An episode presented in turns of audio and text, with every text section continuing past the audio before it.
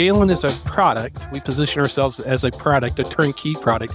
Galen designs and operates as a class three medical device company from a software perspective.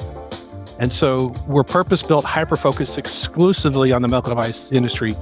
Welcome to the Medical Device Innovators Podcast. On this podcast, we explore ways to accelerate development and get your medical devices to market faster and more efficiently. We engage with industry professionals that are changing the game and talk through the processes and challenges shaping medical device development in the current day and age, with ever shortening timelines and budgets.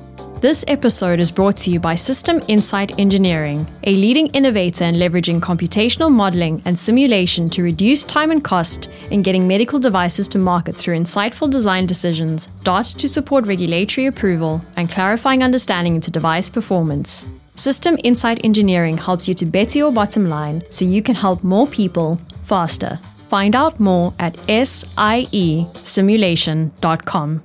Here's your host, Arlen Ward. Welcome to the Medical Device Innovators Podcast. On this episode, I have with me Chris DuPont from Galen Data, and we're going to talk about something we haven't really spent much time on in previous episodes. We're going to talk about cloud connected medical devices. And I was just at a conference this week. I would say half the people I talk to that are developing devices or more are looking at some sort of cloud connection definitely a hot topic. Definitely something that, you know, as we get more into AI and machine learning, we're going to need that data anyway. So the easier we can make it aggregated together, I think the better. So welcome, Chris. Welcome to the podcast.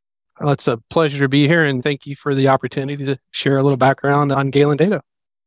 And it's kind of fascinating to me because as I was saying right before we started, as a device guy, you know, all I really think about is oh, if it needs to be cloud connected, we need to make sure that it includes Bluetooth or Wi-Fi or something. And I never really think about what happens on the other side of that. Is that kind of what Galen Data does? Yes, absolutely. And that's a great analogy.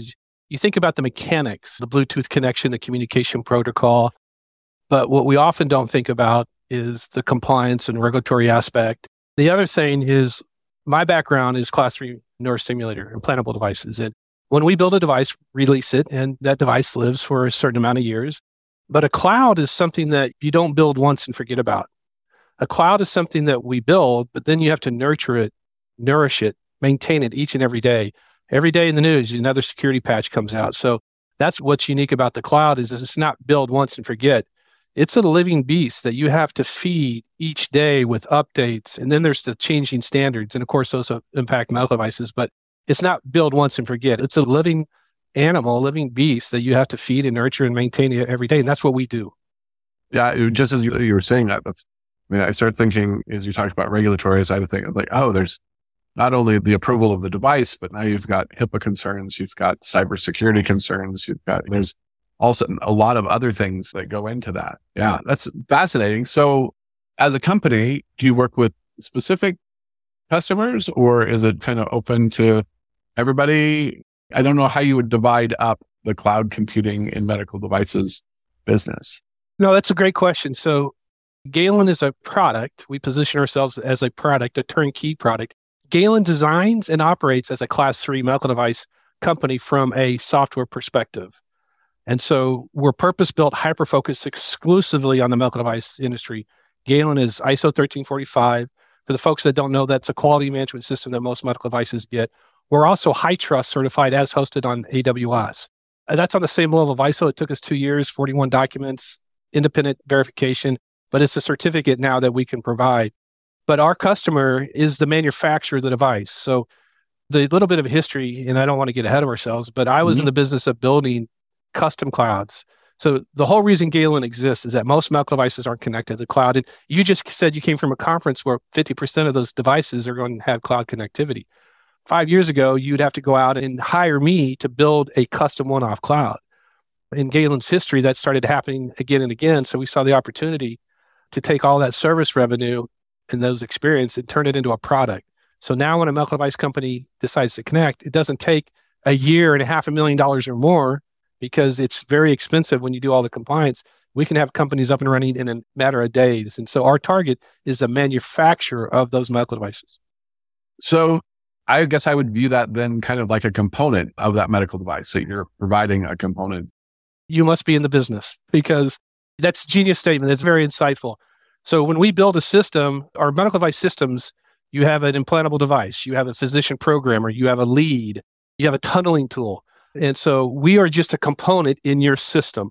But that component is purpose built, hyper focused on the medical device industry. And that component meets all the regulations, cybersecurity, backup, failover that you would expect. Think of it as a master device file. That's what we are, but there's no way to do that for a cloud yet. But that's in our future. But we are a component in your system of the medical device system. That's very insightful. So, what do you gain by going to something that's pre-built and already certified and all of that? We're we talking time and cost savings, or I imagine that you've thought of things that most device companies that come to you haven't thought of when it comes to what happens on the cloud side of their device. Yeah, the, one thing that's unique is that the folks of Galen are medical device folks, class two and class three. We come from that industry. There's a collective, over 100 years of collective medical device experience built in the cloud. And we were born out of service revenue, people paying us to build these one off clouds. So as engineers, we always try to anticipate the needs. And sometimes it's an educated guess when you're bringing a brand new product, untested product to market. Not so with Galen.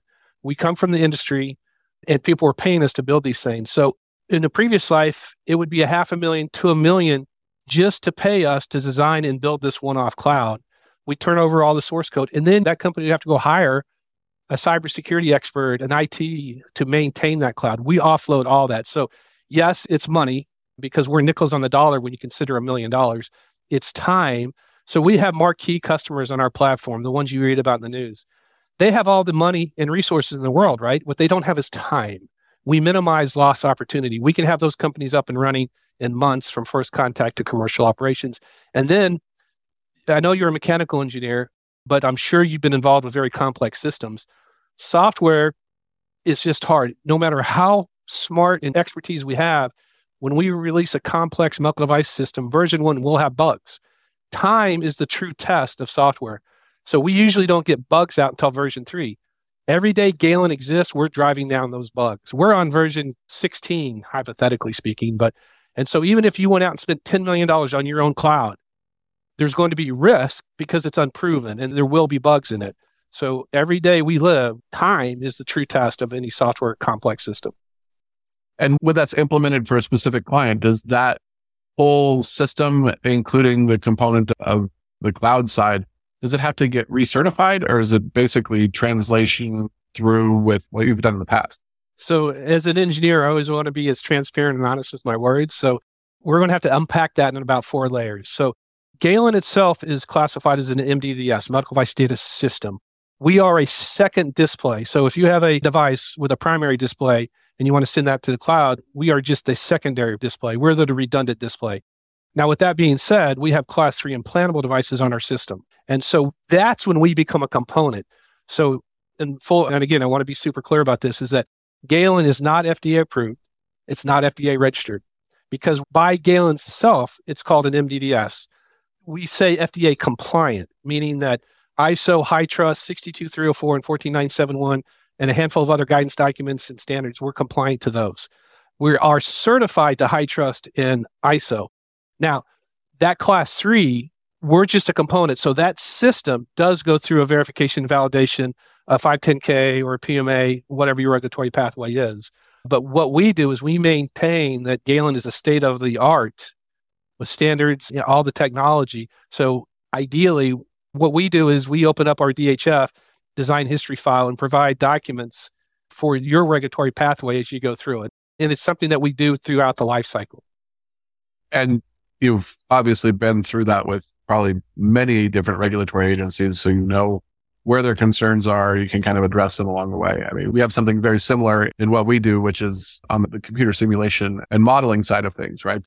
when that data makes it in front of that regulatory body, you know what their concerns are. They want to see the verification, the validation. They want to know about the code. They want to know about the mesh. They want to know there are certain things that having been there before, there's advantages to that help smooth that process. And I imagine that's very much the same for cloud systems. Yeah. So if my device sends a one, I expect the one to be received by the cloud, displayed by the cloud, backed up, And so we have all the systems and controls and documentation to make sure that all the verification is done and configuration changes and all that. We take care of that. So, yes, absolutely. Okay. It's a fascinating system. Like I said, that I just had never really considered was part of the ecosystem for sure, but it makes a whole lot of sense, especially now as we get more and more into that machine learning side of things, because that data has to be collected somewhere. And then you can use it to train systems and validate things along the way. But for many years, it was handwritten notes in paper files, right? So this is great. Devices are point of care. They're indications of use that cleared for that specific indications of use. Now, the opportunity, and I experienced this at a company called Cyberonics, which is now LivaNova, is that we have all this programming data, all this use data, all this diagnostic. Today's gold, yes, the device is important, but the real opportunity is to take that gold, that data, and predict that next patient issue or learn from an entire population. Imagine I have a heart pump and I switch out the grease and the ball bearing starts to vibrate. Over time, my analytics can predict that ball bearing will fail in three months. If a heart pump fails, that patient dies in three minutes. And so if I have analytics that can predict that, so the goal today is the data and then utilizing that data to help improve the human condition through AI, machine learning analytics. That's our future. And Galen is the store of that data. We don't own that data. The manufacturers own that data, but we help store, protect, keep that data safe, and then leverage analytics for them to mine information and ultimately to help improve the human condition. Nice. Yeah. There's so many upsides that being able to have that data over time, like you said, even feeding it into digital twins and things like that to be able to say, we have a lifespan issue that's about to come up and you're able to go in and fix things before like you're down to three minutes, like you said. So, so for you personally, is your background in building these systems all the way back and on the software side, or how did you get involved in medical devices? So I often joke I have a genetic disorder called entrepreneurialism, and when it itches, I scratch it. Some people poke fun at me for saying that, but it's true. So I have a master's in electrical engineering. I studied artificial intelligence in graduate school.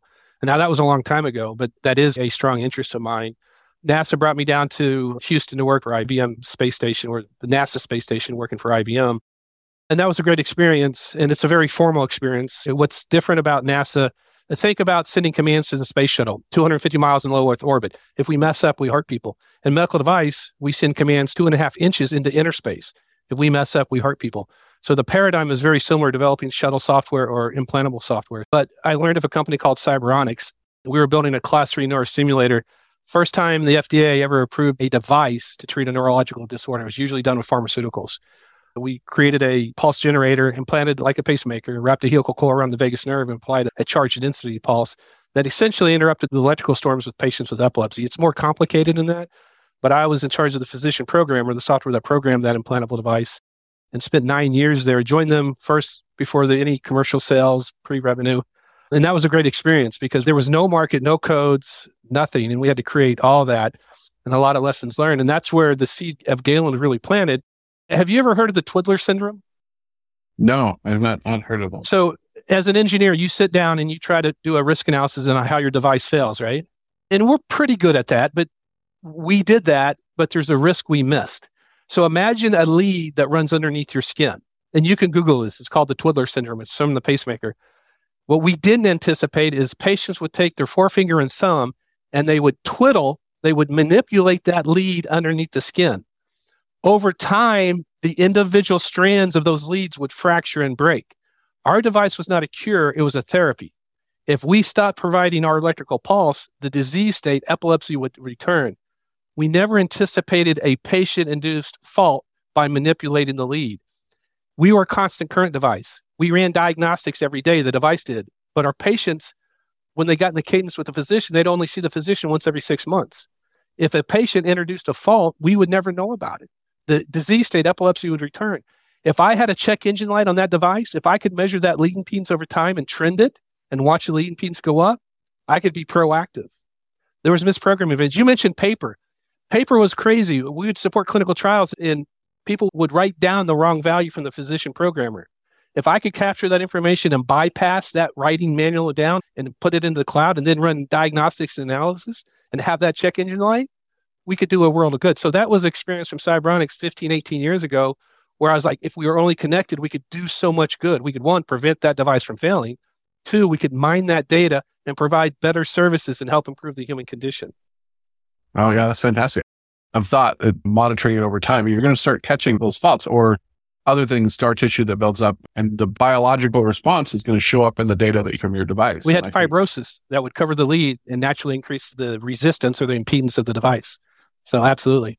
Yeah. And so you don't have to necessarily wait for epilepsy to return to get to that point. And then obviously, once you have those systems and that ability in something that's a therapeutic device, then you can get into something that's an intervention that's more life challenging from the get go. So absolutely. So you started off and we're working on that type of device. And then how did you get from there? Yeah. So that genetic disorder kicked in and I kind of topped out. We grew from 70 people to 700 people. We went through radical change and some of that change was difficult and good, but so many lessons learned. I poked my head up and I said, let me go try something else. So I contacted a friend that had his business doing NASA work and I said, let me go build the life science division for you from scratch. And he said, okay, but you have to work two and a half jobs and work the weekends. I'm like, okay, how hard can that be? It turned out to be really hard, but I left Cyberonics and started a life science division in a company called Tietronix Software Inc., a NASA contractor here in Houston. And over time, we built a life science division because they were 100% government and they wanted to get to 50 50 split. And so developing shuttle software or medical device software is very similar from a culture point of view. It's a very formal risk reverse or risk minimization on that software development. So over time, we built this organization. And then I also had the opportunity to get it ISO 1345 certified. We wrote all our own procedures, all our own software tools from doc control to capital risk management to equipment tracker to manage that. And we used BSI at the time. And then we were a service organization. We'd go out and solicit for physician programmers, dosing calculators, any type of class two or class three medical device software because we had the skills, we had the expertise, and now we had the system to help manage it from a quality management system. And then that's where Galen presented itself to us is that companies were coming to us. And as you know, large medical device companies innovate very little, right? They buy small companies at a premium to buy down risk. And so small medical device companies were coming to us and said, to be competitive in a connected world, we need a cloud. But there was no product, there was nothing out there. And they said, Tietronix, can you build me this cloud? And we said, sure, but you first have to write me a half million dollar check because it just it takes time to do risk analysis, independent attest, verification, validation, design controls. And so we would do all the formal testing, and then that would take six months, nine months, half a million to a million dollars. And then we turn that over to the manufacturer, and then that would happen again and again. And so we started to see a pattern. That neural network training back in graduate school, oh, there's a pattern appearing here. And then a small company maybe only had a million dollars in funding, and they couldn't afford that half million dollar price. So on one hand, we were solving a problem out in the industry. On another hand, we saw a problem to be solved. So fortunately, that genetic disorder kicked in and said, I think there's an opportunity because it was crazy. Why do you have to spend a million dollars to keep doing this? That's not right. And so we said we could turn it into a product. We could spread that cost over 100, 200 customers and make it very inexpensive and very reliable and drive down risk. And so when that presented itself to us, we said, I went to my manager and I said, let me go start a company. They said, okay, but you're going to have to work two and a half jobs and start all over again and build another quality management system all over again. And so then that's what we did. So you weren't involved basically on this side of things from the early stages of this has never been done before through we're doing each one custom along the way to we have common systems here that drive down cost and time and things like that as you've been developing that and moving in that direction, the regulatory bodies coming along with you? Are they looking at these same things? I mean, if you're going over and over again to the FDA with the same, here's what we built and here's how we did it, I imagine it's not too long before they start seeing the same patterns and what they need to do, which is set up guidance documents and accept standards and things like that. And one clarification is that our customer isn't the FDA. Our customer is the manufacturer of the device that needs cloud connectivity. And we built the Galen as a class three medical device. So that means all the compliance, all the regulatory, all the standards. And that's our experience. And from day one, when we laid that first cornerstone of the Galen Foundation, our intent was to be fully compliant with all the standards. And the standards evolve. They're not static. There's a new cybersecurity standard. So our job is to make sure we stay out in front of all those standards, those compliance, and offload that burden from you from a cloud point of view. We've had indirect communication with the FDA because the FDA, one of the value propositions is we had the FDA through a, one of our class three implantable devices say, we need to see the cybersecurity plan for the Galen platform. I opened up my DHF, my design history file, and provided that via our customer, which in turn provided it to the FDA. Now, for class two devices, we provide our ISO certificate or 1345, our HITRUST, and something called a certificate of compliance. We provide those out of the box. And for most class two devices, that's all that's needed. The class three, it's different because it's a different risk profile. So now let's imagine that I have this grand idea for a medical device that's going to collect all sorts of data for whatever it is that we're doing. And I realize that I need a system for collecting that data, for monitoring those things, output on the other side. Where do I even start? And what advice do you have? Can you hook me up with a cloud? I'm like, sure.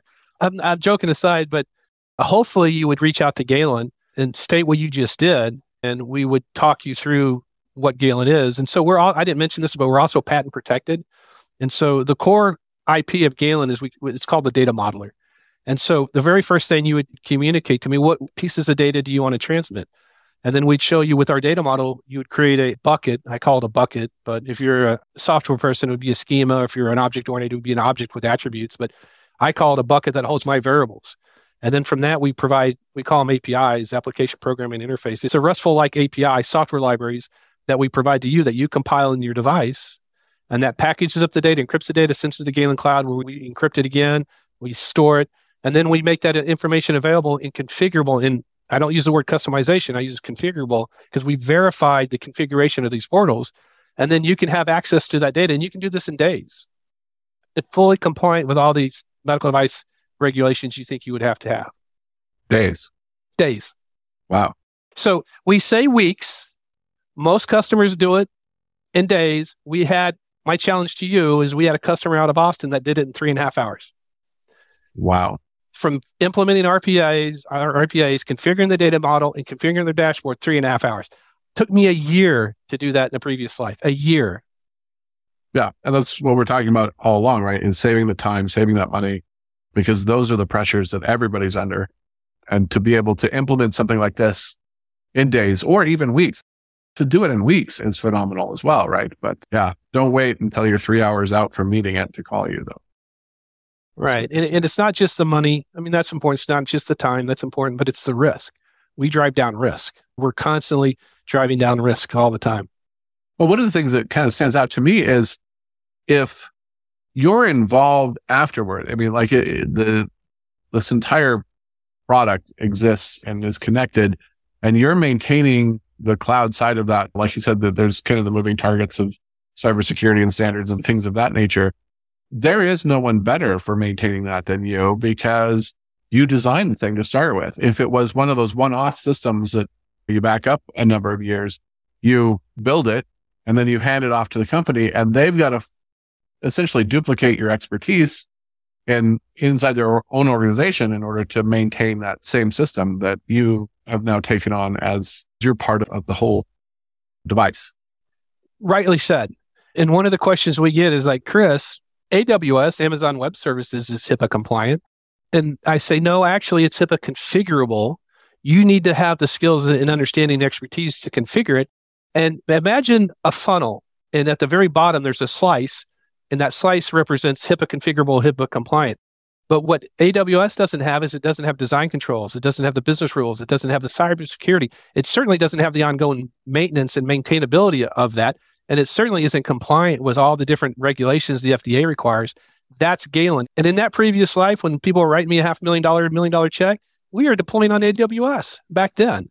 And so we get that question a lot. And it's just that they don't come from the medical device space. They don't understand the regulations and compliance. And that's sometimes difficult for us to, we deal with a lot of PhDs from MIT, Stanford, super, super smart people, but they don't know how to spell FDA. They don't understand the trials and tribulations in the regulatory pathway.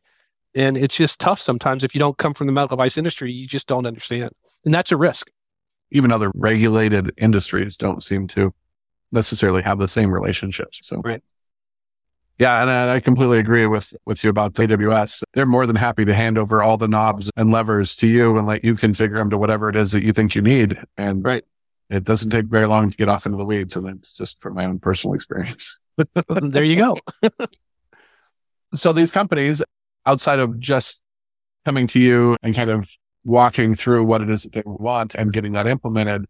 Even earlier, as they're thinking of concepts and things like that, what are some of the more surprising ways that cloud connectivity has been used and leveraged to, to create real value for some other part of the system, whether it's the physicians or the patient, things that haven't been done before? Any of that?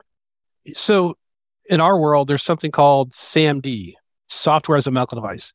There is no physical device. These are algorithms running on our cloud that detect cancer. We have one company that has two different types of algorithms detecting two different types of cancer. I studied artificial intelligence in graduate school. And if you would have asked me about a month ago, how many algorithms has the FDA cleared? And I would have said five or six.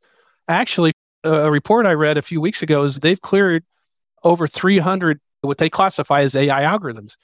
That's the future. I mean, AI has been in the news a lot lately, but that's the power is taking the data. First, you have to get the data. Galen is the repository in the safe storage of that data. You can't do AI without having that data. So Galen is the keeper of that data. And the data, I want to be very clear about this. The data is owned by the manufacturer. We have no rights to the data. And so the manufacturer can now start mining that information using the state of the art AI to help improve the human condition. And we have multiple companies on our platform doing that. And it's amazing what they're achieving with that. The hundreds of approved AI systems is mind boggling to me. I would have been right there with you that it would have been maybe double digits, but yeah, I was amazed. And then, and a lot of them though, that all the training has been done before they go into commercial implementation. But when you start training in the wild and learning, and that's going to be, you know, adaptive AI, right? Adaptive algorithms. We train neural networks before we release them, but that's happening before our eyes. And that's, I don't know, it's a pretty exciting time to be part of the industry. Oh, yeah. I can't imagine a more cutting edge part of medical devices right now, more than machine learning and AI side of things. And as what drives that has got to be the collection of data real time. Right. What's out there for specific patients and being able to react to that. It's only an upside. Think check engine light and then what can you do? Check engine light if you have low tire pressure, if there's something significantly wrong. There isn't really a check engine light until a few years ago for medical device. Why is that? There's lots of reasons in the previous slide. And COVID, I mean, COVID is highlighting the opportunity is that why do I have to go to a doctor when I have my medical device? Why can't I have access to it? Why do I have to go and see a physician? And so that we've learned a lot through COVID. Yeah. I mean, it does definitely open up the opportunity to not needing to go all the way into the doctor to have things configured. You have them configured while you're still at home. Or maybe you don't have access. You might live in a remote part of the country where, you know, that type of expertise. Maybe they fly to Houston and have it installed and originally programmed, but then those checkups that happen every six months or whatever, you live out in the middle of nowhere. The Twiddler syndrome, self-induced faults. Why can't I have information and help that patient? I should. And I, as an engineer, I would demand it. We need to be able to provide better care to our patients. Yeah. And this is a way to close that feedback for sure and make that happen. So. All right. So if I want to learn more, how do I get a hold of you? GalenData.com is our website. If you want to email me, my first name is Chris, C H R I S, Chris at GalenData.com. I would love to talk to you, have a conversation, and talk about Galen and learn more about your medical device. I love learning about medical devices. The technology is amazing that's happening today. And what's the ideal time in the development lifecycle for them to come talk to you? That's a great question. So one of the things we try to ask in our sales process is, is connectivity priority number one or priority number two. Most new innovative medical devices are requiring connectivity. But you know, as you know, there's indications of use and you need to focus on your therapy first and get that cleared or approved by the FDA. And so there's some business decisions. What we're also seeing is devices that have been in the field for 20 years and now it's going to Gen 2 or Gen 3 and Gen 2 or Gen 3 will have connectivity. And so it's both. It's second generation, third generation medical devices. It's first generation medical devices. Sometimes it's SAMD. There is no physical device. It's an algorithm that's doing very important work. So I'll be perfectly honest. We can't always figure out when that inflection point is when we reach out to companies when they need that. But when you do, when you need that connectivity, give us a call and we will help you get connected in a heartbeat. And it's always better to go earlier than later, right? It's better to say, you know what, you're not quite there. Come back in a few months versus you should have been talking to us a year ago. we hope that our costs are structured where we're just a nickel on your balance sheet. We're not a million dollar spend and then two million or a couple engineers you have to hire to maintain it. So we try to make it so affordable where our cost is not a factor. Can I tell you a quick story? our very first customer called me up and says, I need a physician programmer. I'm like, oh, we can do that. And he goes, I also need a cloud, but I can't afford it. And I said, what happens if the cloud was already built and it was only a fraction, a couple nickels compared to what you thought? He goes, I never thought I could afford a cloud because it's, you know, he was thinking a million dollars for next to nothing, relatively speaking, to that million dollars. He was our very first customer on the Galen platform and it was a sleep apnea device. And so it was super exciting. And he took a risk on us. We took a risk on him. And this was pre COVID. So when COVID happened, they were running a small clinical trial and they were able to complete their small clinical trial because they had connectivity where a lot of people were having to shut down their clinical trials because they couldn't send humans out there. And so that's a real life story, a real use case from the backstory of Galen. Nice. I, I think that's a huge benefit in and of itself, right? Being able to continue those things. And whenever the next global pandemic, it won't be for 100 years, but I'm hoping so. no more. I appreciate you coming on today. I learned a ton myself. I'm sure that the listeners do too. And I will definitely make sure that your contact information is in the show notes. And thank you very much. Thank you. And let me give you a little shout out. I've listened to a handful of your podcasts and they're very informative. So for all the folks out there, there's a lot of content and valuable information and a lot of different types of milk devices you talk about. So uh, congrats to you. It's you got, you're doing a great podcast and it's a service to our industry. So thank you for that. Thanks. I appreciate that. I feel pretty lucky. I get to talk to people doing amazing things and just kind of pick their brains and then put it out there to share because I think it's great for the whole industry for sure to just see what's possible. And at the end of the day, what we're trying to do is change lives and make things better for patients. So why not share that? I couldn't agree more. So thank you for your service to the industry. Thank you for listening to the Medical Device Innovators podcast, powered by System Insight Engineering. If you enjoyed this episode, please leave a five star review and be sure to subscribe so you never miss an episode. This episode is brought to you by System Insight Engineering, a leading innovator in leveraging computational modeling and simulation to reduce time and cost in getting medical devices to market through insightful design decisions, data to support regulatory approval, and clarifying understanding into device performance. System Insight Engineering helps you to better your bottom line so you can help more people faster. Find out more at siesimulation.com.